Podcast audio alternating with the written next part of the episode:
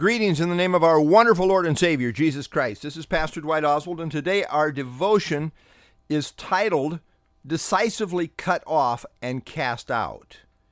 We read in Mark chapter 9, 43 through 48, Jesus speaking, And if your hand causes you to stumble, cut it off. It's better for you to enter life crippled than to have your two hands to go to hell, into the unquenchable fire where their worm does not die and the fire is not quenched. And if your foot causes you to stumble, cut it off. It is better for you to enter into life lame than having your two feet to be cast into hell, where their worm does not die and the fire is not quenched. And if your eye causes you to stumble, cast it out.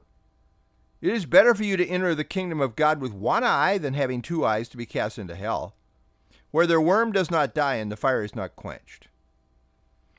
Clearly, the issue in view here is eternal hellfire and how to avoid it. Christ was not teaching salvation by amputation.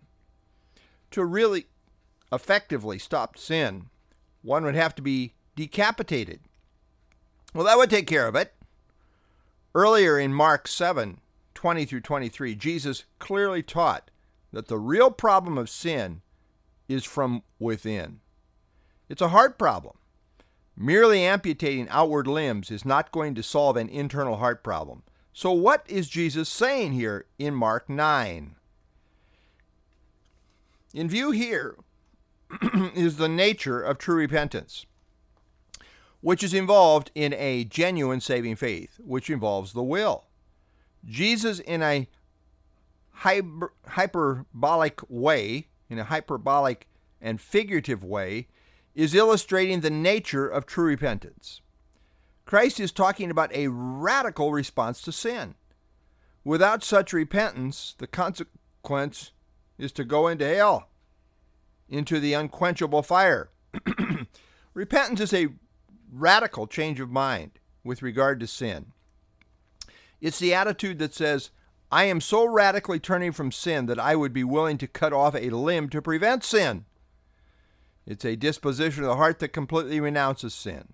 That, in effect, is what Jesus is saying. Within ourselves, this is impossible. This is a result of the Spirit's work. It is the goodness of God that leads one to repentance, Romans 2 4.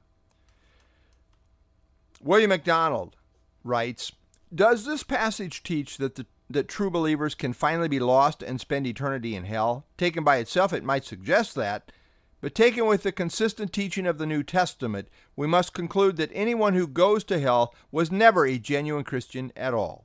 A person might profess to be born again and appear to go on well for some time, but if that person consistently indulges in the flesh, it is clear he was never saved. William MacDonald. This is uh, comes from a message that Pastor Al Martin gave, entitled "Truth." You know nothing of true repentance, and therefore of true saving faith. On, oh, you on occasion have a little whimper in the closet when your conscience gets so active that you can't live with it, and you whimper and cry and ask God for a little help, and then you go right back with your hand and your eyeball firmly attached.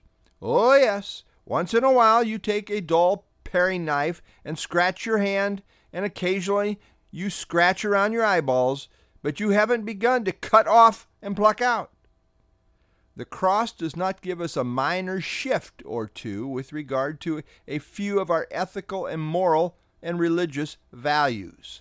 The cross radically disrupts the very center and citadel of your life from self to Christ.